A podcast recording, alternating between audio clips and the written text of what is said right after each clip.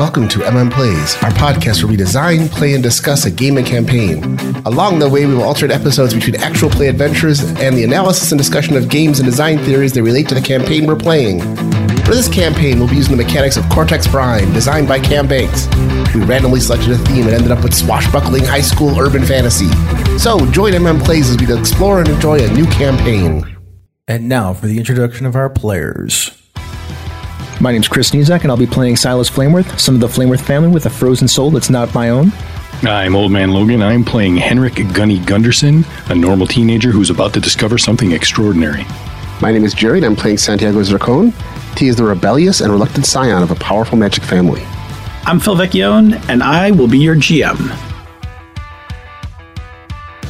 Welcome, everybody, to our first official session of Children of the Shroud.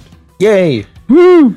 I have the table set up for tonight's game. In the center of the table, we have our safety tools. We will be using the X card as our consent revoking tool. So if you want something out of the game, remember, just exit out. And I've deployed some of the script change cards. We'll add some of the extra ones in later, but for tonight, I have pause. So if we need to stop play for a moment, you can just say pause. I have rewind, so if we want to back up and fix something in the game, we can rewind. And I have fast forward, so if something is uncomfortable, but you don't really want to exit out, but you just don't want to linger, we can fast forward into the next scene or the next part of the scene. In addition, I've handed out uh, plot points to all of our players tonight because this is our first story. Everybody's starting with a single plot point. You all know how to get more plot points, and when it comes up in the game, We'll talk about it a little bit more. And our character question for this session comes from Jim, who asked us, How do you get to school? I've worked it into the adventure, so I'll be asking each of you during the session how you get to school. Keep that in mind, but thank you, Jim, for your question. And we'll be adding questions from our Slack room into the beginning of each of our stories. I know that in the intro of the show, you guys all introduced your characters by name. But I would like to just start, since this is our first session, with a quick around the table. Introduce your character, name and pronouns, general look, short description. For Silas and T, talk a little bit about your magical powers. Sorry, Gunny, you don't get to talk about yours yet. No worries. Let's start with Jerry. Santiago Zircon is a member of the Urda magical tradition, so he's earth aspected. To those who can see magic, he looks like a blue and green skinned Medusa. He's got snakes for hair. He's about average size. He's a little bulkier than, than he was a couple years ago. Um, he looks like somebody who'd be on like the football team or the soccer team. He dresses pretty much in rebellion of everything else that's going on around him. So he's got he's always wearing t-shirts and torn jeans and the like. Uh, to the mundane people, he looks like kind of a, a stocky young man with dark hair that's always out of place no matter how he combs it. It always seems to be popping up all over the place. His background is that his family is one of the movers and shakers in the Veil, which is the magical organization that kind of keeps things safe on Earth. He didn't want to be part of the Veil. He didn't really want magical abilities. He's perfectly happy just living his life and not going into the family business. And then woke up one day with magical abilities, and he's kind of pissed about it on the outside. So, one thing that I want to add is your looks only manifested itself like late in middle school. And then uh, like it's the first sign. Like all elementals, you're a modern elemental, all modern elementals, their looks manifest in their early teens. And then if you're going to get magical powers or not is in your late teens. And I will bring that up now. There's a little bit of foreshadowing. So I'm playing Silas Flameworth. I'm Chris. My character is human. I'm a magical human. I am uh, mid- middling height, like five eight. I'm kind of thin, uh, lengthy. I dress very fashionable, relaxed, fashionable. Like I wear a lot of button-down shirts and uh, nice pants, and slacks usually. Comfortable shoes. I, I look good most of the time. I'm well dressed. Your family's fairly wealthy, so even your casual look is probably pretty expensive, right? Yeah. And I'm going to just ask you really quick he, him pronouns. Yes. And I think that's also true. Correct. Perfect. Continue. My magical powers are not my own. They're uh, my my uh, deceased girlfriend's, and they are water, mostly ice based, because she was an ice elemental. And I think, T, did we talk about your magical powers? He has uh, earth based magical powers, which is what his family has. Yeah. He's still learning how to use them. And then our perfectly normal high school student, wink wink. Gunny, tell us your name and pronouns, general looks, and a like short description, you know, what you look like.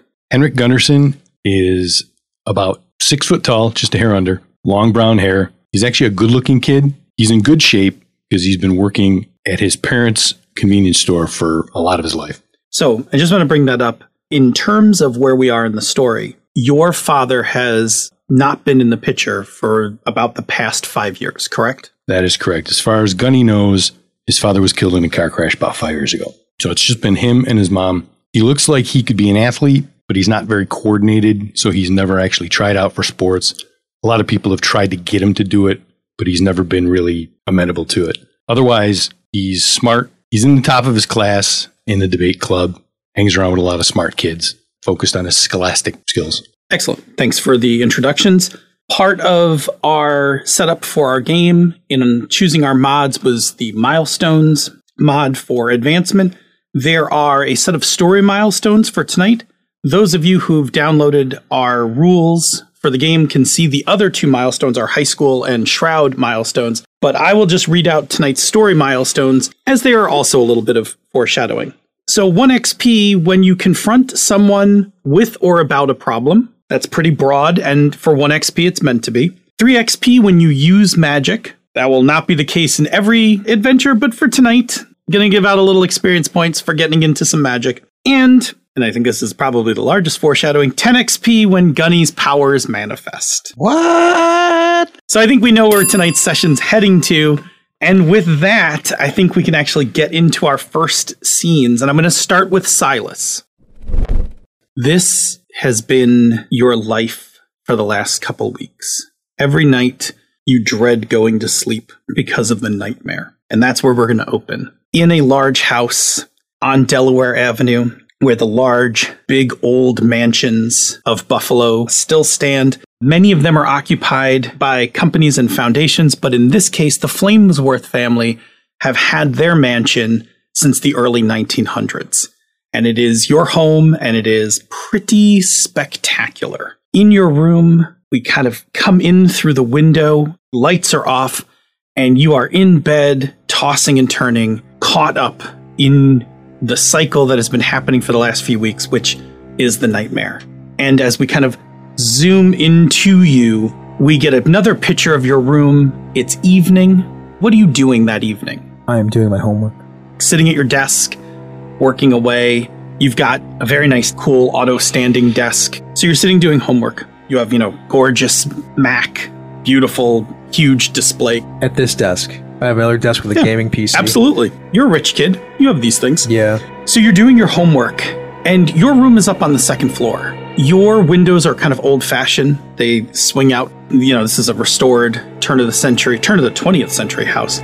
Your window blows outward as they open outward, but a gust of air swirls up in your room. Your windows blow out, and the air is like foggy, moist, and a cloud of like water vapor, even like a little bit of rain you hear, rushes up to the window, and your girlfriend lands on your windowsill, not gracefully, hits the windowsill and falls into the room, dripping wet with her sword in hand. She's only manifested like a couple months ago. Her sword is crumbling and she looks pretty busted up. She's pale, she is wet because she's a water and ice elemental, so she is like wet all over, which is also a sign of perhaps using her powers. But she looks terrible and she falls into your room.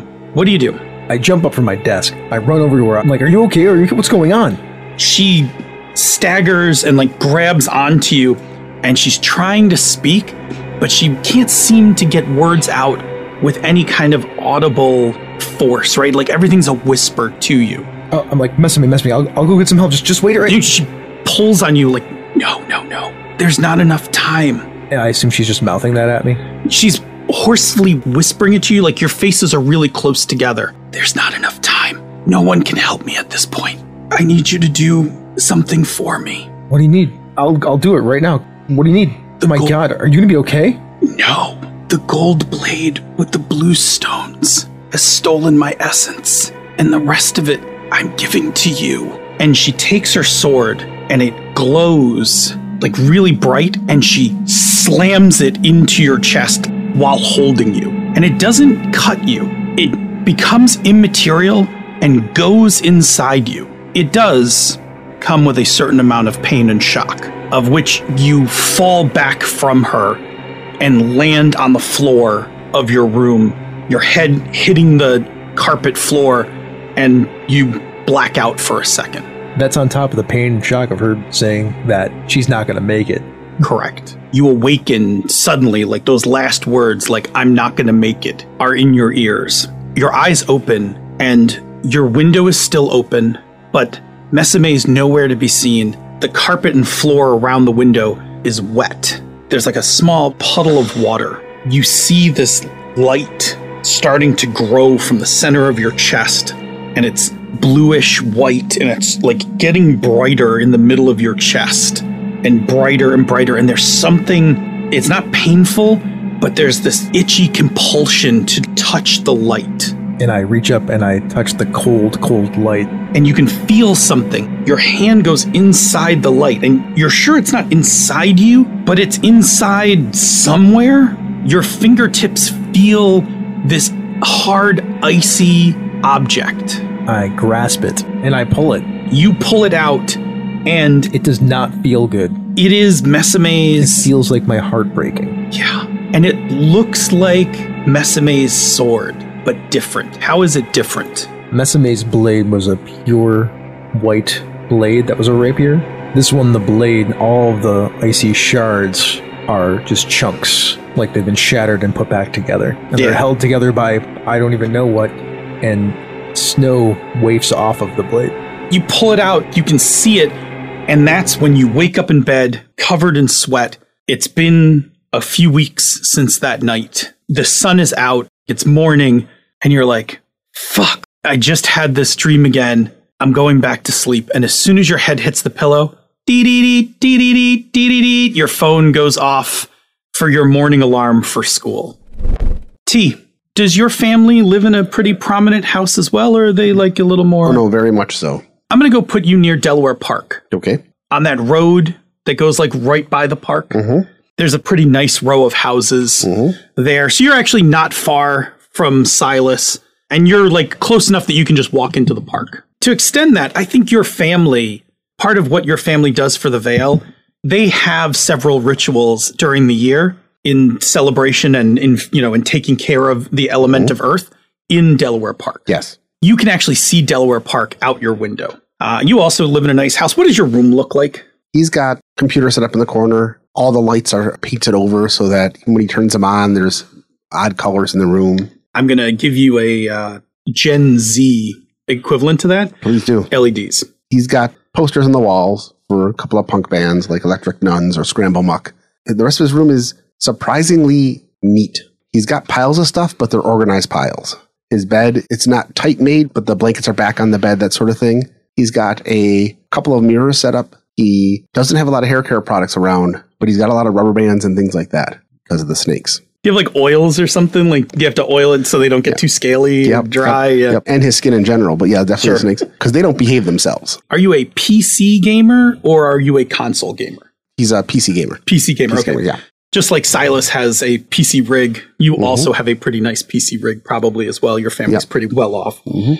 You have siblings, right? hmm I have- Several of them, right? I have a younger sister and I have uh, older brother and sister who are twins. So everybody's kind of getting ready for school. The mm-hmm. house is pretty busy in the morning mm-hmm. for your house. Your parents are up getting ready. Your parents work for the Veil in different capacities. And you've got a pretty big dining room. And like your dad cooks breakfast every morning, and mm-hmm. everybody kind of picks their stuff up from the kitchen and heads to the dining room. It's usually a pretty chaotic scene, but as you're all gathering for breakfast, you sit down and your mother says good morning and then points to her cheek And then Soldier slumped, makes a big deal of very dramatically slumping over and then giving her a little, a, a, a very nice peck on the cheek. And she, then- you know, strokes a couple of the snakes on your hair, like, She's also Medusa. She's she's the Medusa side of my family. My dad is is a magical human, and he will turn and shuffle back to his table and just shake his head. You are never too old to kiss your mother good morning. Isn't that right? And she looks at the twins, and the, Yeah, that's right. the twins both nod. When he sees his brother, he begins to raise his fa- hand up, and then he realizes that giving his brother the finger first thing in the morning in front of his parents probably not the best thing. But he just stares at them both and then grumbles and grabs his food, but isn't really all that upset about it. He's just trying to put on airs and shuffling around. Making himself look a little more rebellious. than Yes, might. yes. Your older sister turns to you and is like, T, you're such a punk. And she goes back to eating her breakfast. He smiles at that and just uh, he takes a sausage and pops it in his mouth. As your mom's eating, between bites, looks at you and is like, "Oh, T, I need you to keep Saturday free." Why? My friend from Rochester is coming into town with her daughter, Mhm, uh, a nice Edger girl named Casey. mhm. And uh, I think you should meet Casey. You should be here at the house. When they get here, Casey's your age. She goes to school in Rochester. And uh, I thought you two, you know, might want to just hang out. Has she got powers? She is awakened. All right. Good. I thought you were going to fight me on this, but apparently you're not. And that makes me very happy. I think it'd be very nice for you to meet and spend some time with a nice magical girl. The uh, sister leans over to Geode. It'll never work. I bet it'll be the disaster it was last time. Absolutely. I love the fact that my parents named my older brother Geode. I don't let him live that down. Oh, the sister's name is like Amethyst. Yes. Of course. And I will always play her now as, until I can't. T looks up and uh, just looks at the three of them. I was told I should pick my battles. This is not the place. I'll, I'll have some more syrup though. And he just covers his sausages with syrup before eating them. Your father walks in carrying his plate, having fed everybody else. As he's walking in, he says, Oh, T, don't feel so bad. A good Urger girl is a treasure unto herself, and leans in, kisses your mother, sits down with his plate and coffee, takes a sip, and they both kind of look at each other and have this like little smile for a moment kind of thing. Ah, Oh my I, god, get a room. I agree. Their parents are so gross. Wouldn't you say so, Geo? cut over to Gunny. You are also having a dream. As we kind of pan in, I think we see a smaller house, right? These two live like on Mansion Row. This is a small two bedroom apartment above the convenience store. Oh, so you actually live really close to school. Yes. Okay. This is the kind of squarish store apartment thing with the apartment above and the store below. Okay. What does your room look like? Very sparse. There's a twin bed. There is a hand me down desk that looks like one of the legs could go at any minute. There is a hand me down computer. this PC is by no means a gaming rig. This is a Dell. It's thick. a 14 inch flat panel monitor. This is not anything special. There is a small mirror on the wall, a closet that does not have a door, and two adornments throughout the uh, the entire room. One is one of those the kitten hanging off the branch hanging there that his mom gave him when he was going through a tough time. So she gave him that. He's got it hanging on the wall. And the other is periodic tel- table of elements. Quite familiar with it. And that is about the extent of it. Your dream is not nearly as traumatic as Silas's dream. Good. But it's pretty interesting. Your dream is some sort of nondescript Viking esque dream. You're in the snow, there's mountains all around you, there's a huge battle going on with various warriors with axes, swords, chainmail, the wooden shield, the whole thing. Like there's this big battle and you are like in the middle of it. And as your alarm goes off, you wake up with Led Zeppelin's immigrant song in your head. We come from the land of the ice and snow, from the midnight sun where the hot springs flow. And I'm going to assign you a complication for a while. You're going to keep this complication with you. It is a d6 complication that is ah, ah, right from the song. Alrighty. That's on the table. I'll be using it at certain times when rolling against you for certain things. And what it reflects is like you can't get this dream and the song out of your head. For whatever reason, you've woke up this morning and you have it in your head. Do you know your dad liked this song, but you don't know why you woke up with it. And it is now looping through your head. classic earworm. Like I can't get rid of this. I Yeah. try singing something else, and it just keeps coming And back. and weirdly, like you you haven't encountered the song anytime recently, but it was in your dream, and now it's like stuck with you. Okay, This is going to be a fun day. back to Silas. You wake up, the shitty night's sleep once again. How do you get ready? I get up. First thing I do is I pull the sword out from under my bed and look at it. Oh, you, you just leave it out laying around in your room? I mean, what else am I going to do with it? Put it away? It's under my bed. Okay. And by put it away, let me just for our listeners, there is a convention in the game where there is like a pocket dimensional space that all mages can actually store their magical weapons. So you don't normally leave it laying around. You would put it back in its pocket dimension. I don't know how to do that yet. We'll get to some more questions. I questions. know. We'll talk about that. We're going to talk. Yeah. Well, we'll unpack that in a moment. Continue on, right? And take out the sword. You're looking at it. Yes. I'm like concentrating on it because I know magic. I just don't know how to do that yet. Yeah, you know a shitload about magic, actually. Uh-huh. I've been trying to store the sword for like two weeks now, and I can't do it yet for some reason because I just don't understand how. Like this is, I don't have one yet. I don't have this weapon. I don't have my own weapon. This is the first one I've gotten. It's not mine. I know it's not mine.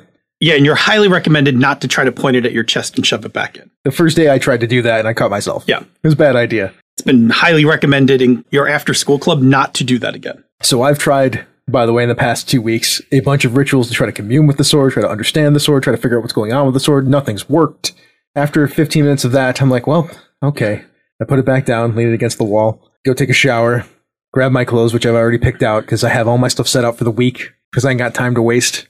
That's my kind of guy. I take archery at school. So Okay. I have like an, a secondary archery case that I've then hollowed out to put the sword in. Yeah, so I have a second one that I now bring with me to school too that I just put in there because I'm a rich kid. Oh, it's so weird being a rich kid. I mean, these problems are money solvable. I know, right? Uh, I walk downstairs, I eat breakfast. Your breakfast is set aside for you. It's already been made. It's waiting for you on the counter. And as you pick it up, you can hear your parents talking in his private study. Sometimes he works from there. Sometimes he goes into, he often goes into the office, but during COVID, he did a lot of stuff from that office. But the door is open. and You can kind of hear it just as you're like picking up your breakfast from the, like by the stove and going to go sit in the island in the kitchen. And he's talking, he's obviously talking to your mother. He says, I told her that she's absolutely not to contact him. There's an investigation already. I know how it looks, but there are a number of explanations for this. He he could have just awakened while just being in love with that girl. It's not common, but it wouldn't be the first time in history that something like this has happened. There'll be time to talk to him about it once I know more about what's actually happened. I'm thinking to myself, oh, good, this is bad. I'm going to quickly eat my breakfast and leave. Okay. And I'm whispering because I'm being very quiet about it. and you don't hear anything else from your mother. But a minute or two later, you hear the sound of your mother's shoes walk out of the office and head upstairs. And then a few minutes later, you hear your dad's footsteps, and then you hear the front door open and close, and he heads out to go to work. Cool. I go to school. Yeah, which gets us to our question from Jim How do you get to school? I drive my beat up Volkswagen Beetle. Is it beat up on purpose? It's beat up because my parents wouldn't buy me a new car because they're like, you need to learn how to have stuff that's not great. Now, let me ask you a question. When you say Beetle, are we talking a 1960s Beetle? Or are we talking a 2000s Beetle? Like a 2000s Beetle. Okay. I love those cars. It's lime green. It's terrible looking, but it's Bas- a car. Sure, it's a car, but you get some shit from this from your peer group. Of course I do. Yeah. Rich family like that, you got a shit beater car. That's on purpose. They said it would teach me character. Hey, at least you have a car. Look, I'm fine with it. I'm, I have no problem with having this. I like having a vehicle. No, it's fine. You very quickly, like, after hearing all that, Yeah, I I ate. I was really quiet. I waited for my dad to leave. I got in my car and I left. okay. I assume your archery cases are with you? Of course. Yes. Okay. I need them for class. You take off for school. T, same question for you. How do you get to school? Uh, T has a car because he's a delivery guy. Sure. What So- kind of car do you have? It's not fancy. All the cars I can think of are from the mid 90s. We'll give you like a nice Nissan sedan kind of thing. Sure. sure. It, it's not new. It's not busted up or anything. It's quite reliable. It's a perfectly decent car, and honestly, it's nicer than Silas's. that sounds good. You hop in the car. You head to school too. In fact, you guys are fairly close enough that you probably, you know, at one point see each other. I don't know which one of you stops at Tim Hortons or anything on the way to school, but Nope, I don't drink coffee. You'll change your mind later, kid. I'm sure Silas will. he definitely stops and gets some coffee, gets uh, some bagels, some donuts, gets gets a bunch of stuff. Comes in Second loaded there. breakfast. Second breakfast. Yep. You know what? I don't drink coffee, but I buy a bunch of lattes for all my friends. Oh, there you go. Yeah, that's Okay. what I do. It's my day to buy. There you go. So, Gunny, you get up, still humming immigrant song in your head. Your mom has made some breakfast for the two of you. She usually makes something and then gets ready to head down to open up the convenience store. She's yelling out to you as you're like getting dressed, and she's like, she doesn't call you Gunny. No, I'm Henrik. Yeah, Henrik, On my way down. Henrik, I left you some oatmeal. It's on the table. Also, don't forget, after school, I need you back at the store. The shipment's coming in today, and I need somebody to help offload all the boxes. No problem. All right, have a good day at school. I will. Love you. Love you too. You hear her head downstairs. Back to Jim's question. I think I already know the answer to this. How does Gunny get to school? W A L K, baby. Old school. It is fucking windy today. Your walk to school is like just in the wind, and it's February. Now, it's the kind of February where we've been having, so it's 30 ish, but windy, it's cold, and you're just angled like 10 degrees forward into this wind. You two, Silas and T, it wasn't windy when you left the house this morning, but as you approach campus, it is windy. You can see the flag. It's waving like really fast on the flagpole. The people who are taking buses are like getting off and like huddling down a little as they're heading into school. There's not a lot of snow, there's not a lot of leaves, but you can even see the trees, you know, just gently swaying back and forth, a sign that it's a pretty windy day. Not that that's uncommon for Buffalo, but you definitely didn't notice it when you left the house. You just kind of uh, ran into it as you got to school. And for that, I have suspiciously placed a trait on the table Windy D6. Gee, I wonder why. The uh, steady clang, clang, clang of the chain from the flagpole has turned into almost a continuous noise. There's no punctuation anymore. It's just this droning because the wind is whipping so much. When I'm walking from my car, I'm strangely not nearly as cold as I should be. Yeah. Kind of comfortable. I mean, there's a little bit of a chill, but see everybody else like freezing and shivering and bundling up and whatnot.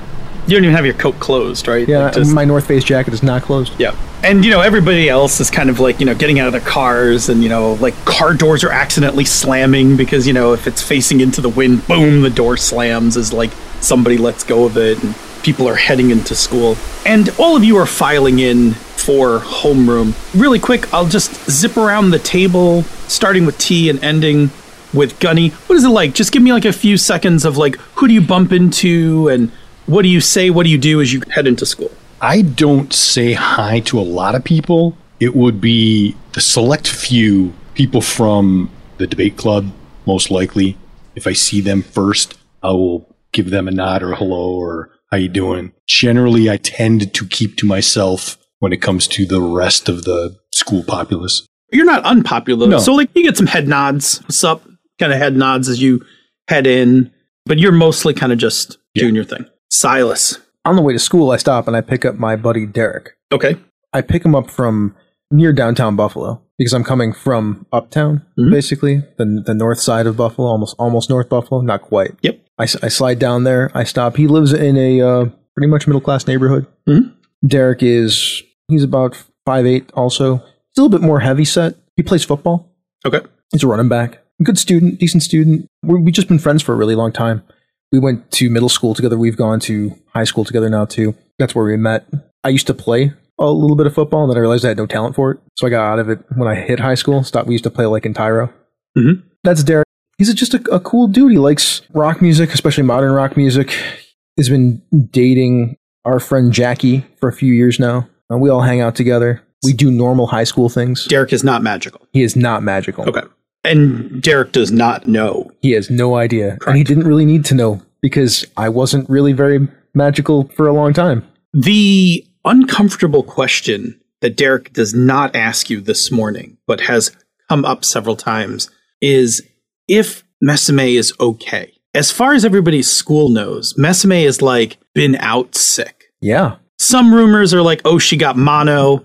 Some rumors are like, oh, she got the long COVID. No one knows. And in the beginning, people like kept asking you, like, tell her I said hi, I hope she feels better, etc. Like, you know, along those lines. But now it's been a couple weeks and it's starting to get weird. Here's the thing that I've done to like try to cover my tracks a little bit. Yeah. Because I don't know who I can trust. I called her house and talked to her mother and asked her where she was. Oh, you did that to throw everybody off yeah. the. I don't know what Erla said, Yes. but just her mother. We'll come back to that. Okay, just so you know, I did that like a day and a half later or a day later. I hadn't seen her. I had seen her, but like everybody else hadn't seen her. Cool. I definitely want to come back to that. And I think just for context purposes, the conversation this morning that your father was having, where he said, I told her that she's absolutely not to contact him, you're pretty sure that statement was about Erlis. Absolutely. Okay. I think everybody at the table thinks that was about Erlis. And just making sure that we're 100% clear on that. Yes. And now everybody listening knows it was probably Erlis. Yes. So Derek, when he gets in the car, like he's like, yo, what's up? Grabs his latte, gives you the nod, takes a sip, and is like, do anything interesting last night?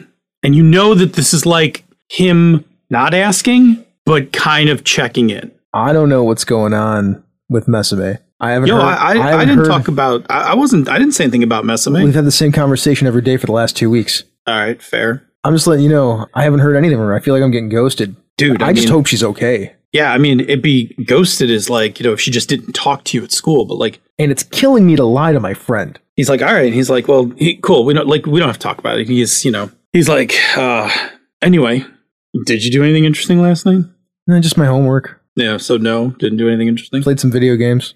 Anything good? No, just uh, this new game called The Pale Beyond. It's pretty fun. Nice. Narrative survival on ice. Maybe I shouldn't have played that. He doesn't get the reference, right? Like he doesn't get the ice reference. So no, he's he like, did not.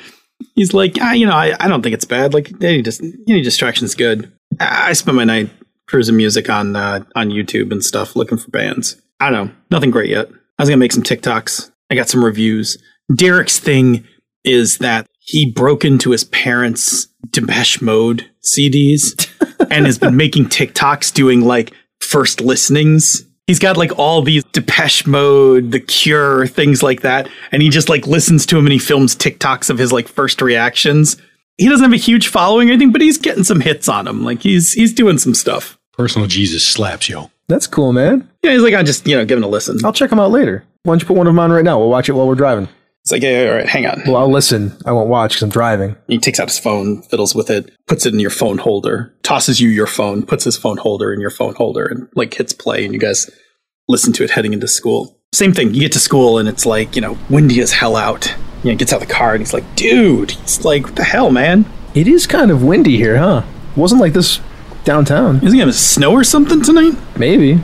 I mean, it is February. Ugh, it's the worst part. I hate February. Uh, here, I gotta go. Why don't you take this over to Jackie and, and the rest of the folks? I'll see you later. Yeah, he like takes it and the wind like starts to blow and he has to like quick cradle the lattes and hunches over them and like like heads into the into the building. And then you guys part ways and you head off to homeroom. No, I head off to go store my sword and my bow in my sports locker. Okay.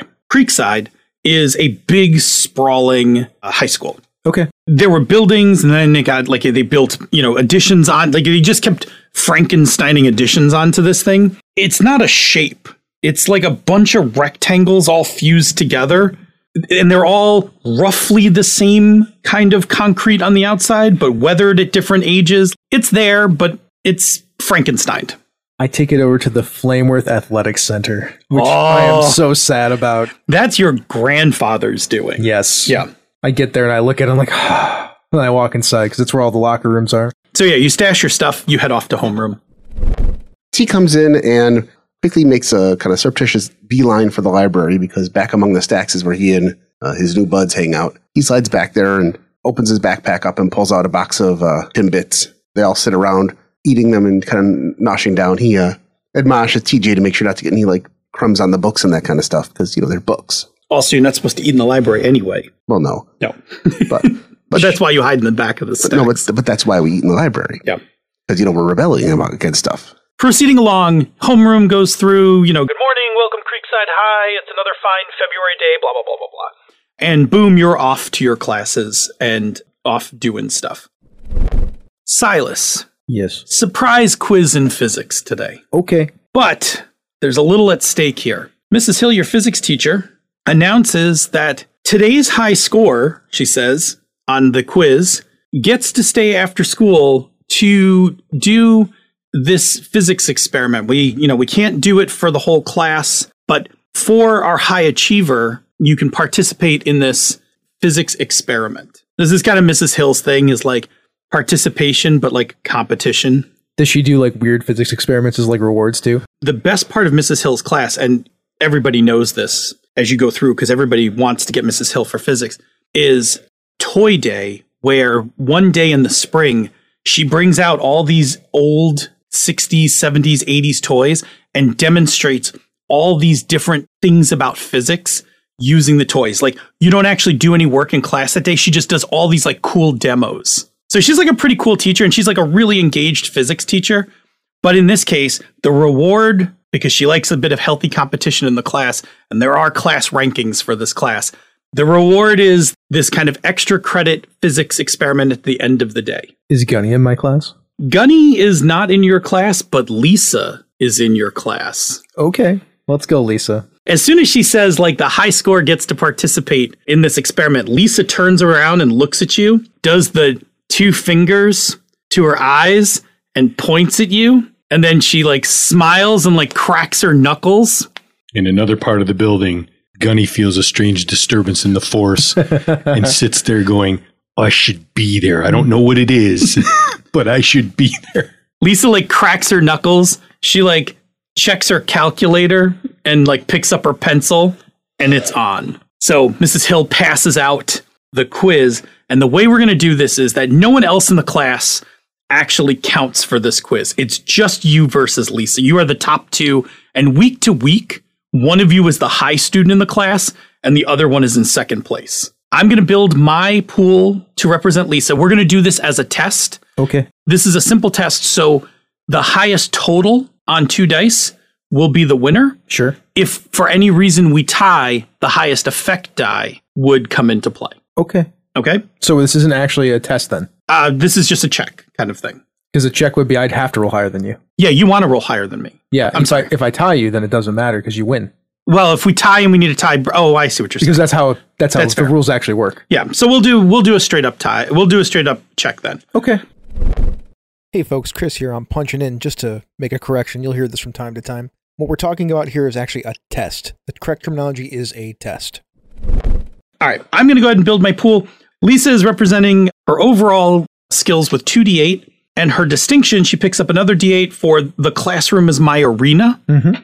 You get a D6 from me because this is one of my relationships, and it's a, it's being used against me in Yes. this situation. Thank you. So I will also take your d6 relationship die for Lisa and add it to my pool. My total pool right now is 3d8 1d6. Okay, here's how I'm building mine. Go ahead. My geek die is a D10. I'm putting that in my pool. I have a distinction that says "L- learned in spite of being talentless because I'm pretty intelligent and that's I studied really hard because I didn't have magical talent. I'm going to use my special effect from that by spending a plot point to double my geek die in any die pool where I'm using geek. So there's my plot point that I just tossed to Phil. That puts another D10 in my pool, and then I get a D8 because my uh, affiliation here for school is a D8. So I have two D10 and two D8. in Oh, this you are playing to win today. I am playing Ah. to win. Would you like me to roll first? Yeah, you get to roll first. Okay.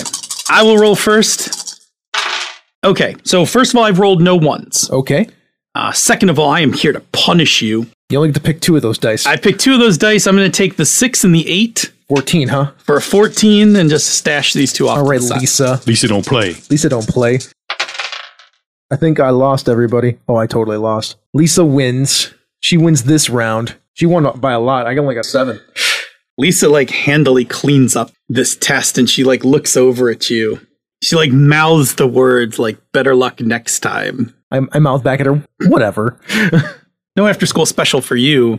Uh, Lisa will be spending the That's fine. afternoon with, I got with Mrs. better Hill. things to do anyway. Like figure out what's going on with the sword. So let me get this straight. The reward for working hard was more work? No, it's a cool experiment. And actually, mechanically, it would have been for Silas the acquisition of a trait that he could have used for a future physics test. He would have had some additional understanding. Now Lisa gets that. Whatever. After a period or two, you have a free period and you head back to the library to your hangout with Mhm. your friends. Today is also the day that the new version of Call of Violence comes out, which is a game that you have played past versions of Call of Violence for a while. As you're walking into the library, you see Sergey sitting at a table. Now, tell us briefly who Sergey is.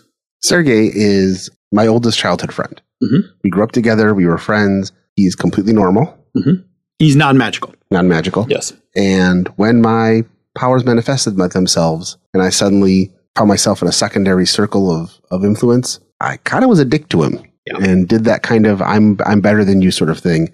And I've been trying to patch it up since then. Hasn't gone super well. So you also know as you're heading into the library that Sergey obviously knows the new Call of Violence mm. has come out because you guys used to play Call of Violence like on the same squad. Despite the fact that you had to both con your parents into letting you buy Call of Violence when you were in middle school, but you guys, you know, you guys hatched a plan together to convince both your parents that it would be good for you because it would be something you could do despite the gratuitous violence in this video game. I need to understand what is this game because it's not real. I think it's a first person shooter, but it's like absolutely bonkers. It's, Just um, murder face, everything, blood flying all over the screen. it's, it's cartoonish, but like all the weapons are ridiculous. Mm-hmm. Like, and we like running like Doom plus Call of Duty here. That's what I was think I was thinking Yeah. Doom plus Call of Duty. Call Yeah. of Doom T. yeah, Doom but it's all done like all the graphics are done like cartoon like. sure. Otherwise, it would be like horrific. But it's like there's like the chainsaw launcher, like the rotary sledgehammer. All the weapons are ridiculous, and it's just gratuitous violence. So Call of Duty meets Borderlands is what we're looking yeah, at. Yeah, like it's really, right. yeah, it's really like That's some awesome. and some healthy amount of like ecstasy or acid or something involved in programming it. Yeah, so Sergey's like sitting doing some homework at a table by himself, and you know that he must know the Call of Violence dropped today. Like, good guess that his machine is also downloading it right now, as like yours is. As we cut to your house and like the process bar on your, you know, you already pre-ordered it, right? So it's filling up while you're in school. The damage to your relationship with Sergey is represented by a crisis pool. Okay. So, a crisis pool for our listeners is some sort of problem that is represented by multiple dice. And in this case, because this isn't end of the world kind of stuff, your crisis pool for connecting with Sergey, patching things up with Sergey, is represented by 2d6. Now, you also have a relationship die with Sergey. Mhm. What is that die? Also a D6. Okay, so that d6 also goes to me. Mhm. I'm just going to put that one off to the side. The crisis pool is represented by 2d6. For our listeners, what you do is if you want to remove a crisis pool from play, is you make a check against the crisis pool. I will roll dice from the crisis pool. Jerry will roll dice. And if Jerry wins the check, the effect die, that is the third die that Jerry picks from his pool, if it is greater than any of the dice in the crisis pool, in this case the d6, he can remove that d6 from play, making the crisis smaller. If it is equal to or less, he can then step down one of the dice from the crisis pool but not remove it. So, are you going to take this opportunity? Nudge, nudge. Mhm. Are you going to take this opportunity to talk to Sergey? Of course. Okay, cool. So Sergey's sitting at the table. He's got his Chromebook out. He's clearly working on some homework. You know, library's fairly quiet. A couple people are milling about. The librarian's down a ways behind the counter. So walk over and sit down. Sergey, What's up? hey, think you're downloading today? Downloading. Come on, man. Do what came out today. Yeah, I'm downloading it. Why? Me too. Wondering uh, which uh, squad you in now. I got a couple guys from uh, chemistry class who are playing. I remember back when we did that. He'll slide him over like a stale. Uh, he'll open up the last couple of box pieces of uh, of donuts. It'll like open up. He's like, uh, they're a little old, but we're not to lunch yet. You got a munchie? And he looks at him, just like he doesn't even move towards him yet. And he's like, What do you want? Just came to hang. We had a good time playing before. Yeah, we had a good time hanging before. Like, you know, back when, you know, you were cool with me and all. Now what? You got like a different group you're hanging out with or playing? You just, you here to rub it in my face? Like, what's, No, man. Just I was a dick. you were a dick. hmm I'm sorry, man. Perfect place. Let's build up some pools. Let's see how that apology plays out. I'm going to guess that this is going to be performer. Performer is probably correct. This is school. Absolutely. We're my school is a sitting in D8, so my performer is a D6. My school is a D8, and I just have a generic distinction because none of my distinctions apply here. This is also your relationship die. And my relationship die, which I is have also that. a D6. Yeah, he's They should that. both get it, right? Sure, because it's Yeah. in contention. Yeah. You're trying to leverage it as a friend. He is hurt because, you know, he was a friend. Um, and when you say you're, um, let's see, where's your distinctions? Yeah, Heart of Stone, which is for physical actions. Say my name when my family influence would be useful, and not just a huge dumb guy, which is for bumping up my geek because I'm not that smart. I don't know. I think Probably the last one. Yeah, I think totally not a not a huge dumb guy fits for this. like okay. you're trying to show like you've got. Well, I mean that that's what I'm putting It's in. definitely not hard of stone. yeah, Yeah, you can always put a distinction in a dice pool. You just got to Right. pick whichever one, even if it's like super tangential. yeah, Yeah, and distinctions are meant to be pretty broad. Like you get one, you just work it in. yeah. No, I knew I had got the D8. All so right. I have two D8s for my distinction and my school, and I got two D6 from the relationship and the fact that I'm using performer. I will be rolling three d 6 Mhm. I have one one, and I have amassed a total of seven. Where was that? Surprisingly, I did not roll any ones. What's your total? I have a total of seven. You have a total of seven. I have a total of nine with a D8 effect die. Excellent. Okay, so your nine beats my 7 mm-hmm. which means that you're you've won this round, mm-hmm. and your D8 effect die removes one of my D6s from the crisis pool. So in this case, you have definitely had a positive interaction because we're not going to finish off this crisis pool today, but you have made progress. So back to the scene, you just said I was a dick, and Sergey's like, "Yeah, you were a dick, and I accept your apology. It's cool. I've been like fucking around with those guys from chemistry, but they're all hella weak. Like they suck. They're total bots at this, and uh, I could use a squad mate that's got some game. I take it you still got some moves. I got some moves. Chainsaw launcher still your uh, still your weapon. No, I got the double ended chainsaw now, man. Close combat all the way. double-ended chainsaw. Damn. He's like, ah, that'll work. I've got the um, cinder block launcher. Text me tonight, and uh, if my stuff's downloaded, we can do like a uh, two-on-two. Sounds good. Give it a try. You knock him down, I'll chop him up. And he takes one of your donuts and takes a bite out of it. Donut diplomacy. I hear there's some DLC for a chainsaw nunchuck trebuchet. My favorite one is the rapid fire combat knife launcher.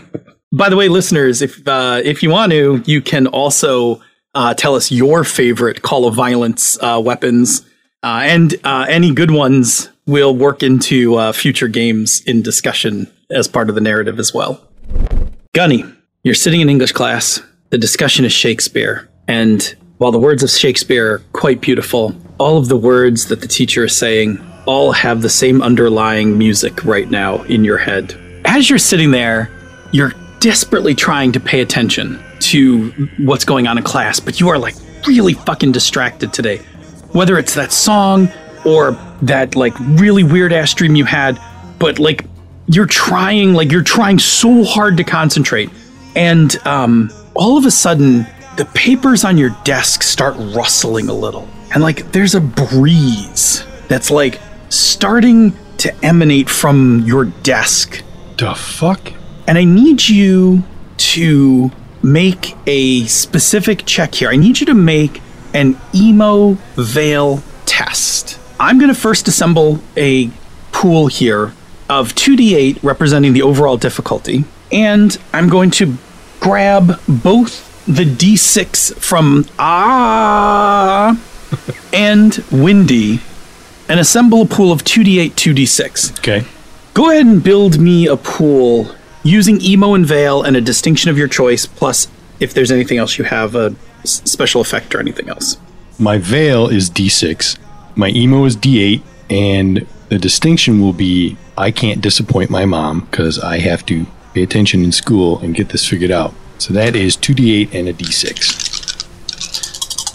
I will roll your difficulty uh, i have one one and i have two sixes Screwed. Ouch, bro.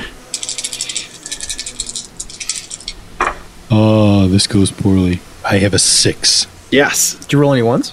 I did not. Okay. by chance do you want to purchase the one that i have rolled For what? Yeah, we actually don't know what's going on. I'm sitting over here and I don't know what's going on. Yeah, off the top of my head, I can't think of anything that I might want to. that's okay. That's fine. It was a horrific failure. Yeah, no, it's a spectacularly awesome failure.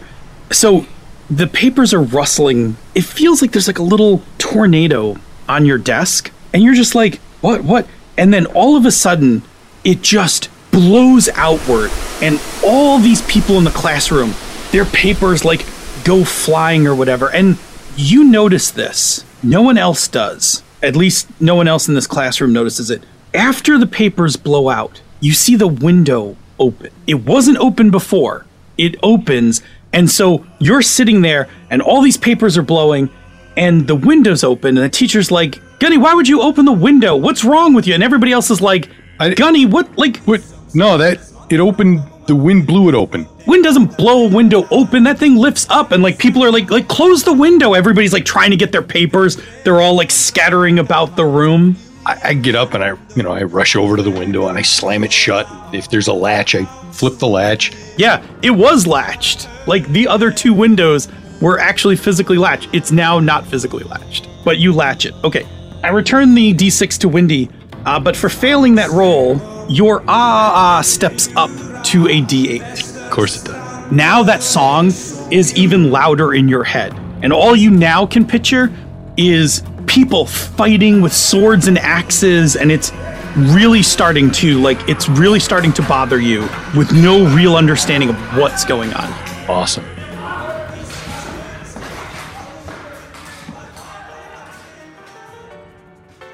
Thank you for joining us for Misdirected Mark Plays. Now let's do some Patreon shoutouts to thank those wonderful patrons who support our show. Let's start with the Royal Court. Ty Prunny, also known as Lord Timemonger, Lars Henrik Evjan, the Lord Out of Time, Jim, the Royal Merchant Emeritus, Chromatic Chameleon, the Queen's Spy Mistress, Schmitty, the Keeper of the Labyrinth, Andrew Dacey, the Warden of Whiskies, Andy Olson, the Duke of Dice, John Carney, the Court Necromancer, Craig, the Lord of One Name, Tiberius Starcrash Smith, the Baron of Britannia, GM Gerrymander, the Lord of the After Show, and Kevin Lovecraft, the Royal Beard. Also representing our patrons are Chris Constantine, Miko Froelich, Eric Simon, Kathleen Halperin, Christopher Gamelk, Michael Beck Asperum, Joseph No, Carlos, Hep Dilemma, Michael Draper, Cubano, Alice Cura, Jim Fitzpatrick, Brantley Harris, Steve Radabaugh, Roy McLeod, Ninjabi, Richard Wyatt, Joseph Peralta, JT Evans, Brian Kurtz, my Brett, not my Brett, but somebody's Brett, Chris Steele, Jared Rasher, Eileen Barnes, and Brandon Barnes. Thank you so much for being our patrons. If you'd like more content like this, you can find it on our website at misdirectedmark.com. Want some more? Go to our Patreon page at patreon.com slash mmp. There's a bunch of bonus episodes. There's our after show, the Bamboo Lounge podcast, our MM Plays game stuff, like our setting for the this game, The Children of the Shroud. My game development notes for the Lamplighter system are on there. Our character sheets are on there. Our mod stuff is on there. All sorts of stuff is on there, and you get access to our Slack room. And that's important because that's the best way to get a hold of us. But if you don't want to get a hold of us that way, you can reach us using email, mmp at misdirectedmark.com. You can also use Twitter. The best place is at misdirectedmark. Now, we have some other shows on this network. We have Pandas Talking Games, The Gnome Cast, Bonus Experience, and Thaka with Advantage. Let's talk a little bit more about Bonus Experience. Monica and her friends explore gameplay and design through the lens of diversity, while also sharing some of the dumbest humor gaming has to offer. Now, if that's still not enough, we have some friends who make podcasts. There's the Tabletop Bellhop, your board game concierge, the Knights of the Night, who make excellent APs, and Mastering Dungeons with Shawn Merwin and Teos Abadia. They're still doing their 5th edition thing, and you can catch them on the podcasts or on YouTube. Speaking of YouTube, How to RPG is by Sean P. Kelly of Gaming MBS. It's one of my favorite things going on on the internet on YouTube right now, and if you want a variety of games to talk about, go check it out over there. He is live on Saturday mornings at 9 a.m. Eastern. Well, with that, this has been a Misdirected Mark production, the media arm of Encoded Designs. Mic drop. We out.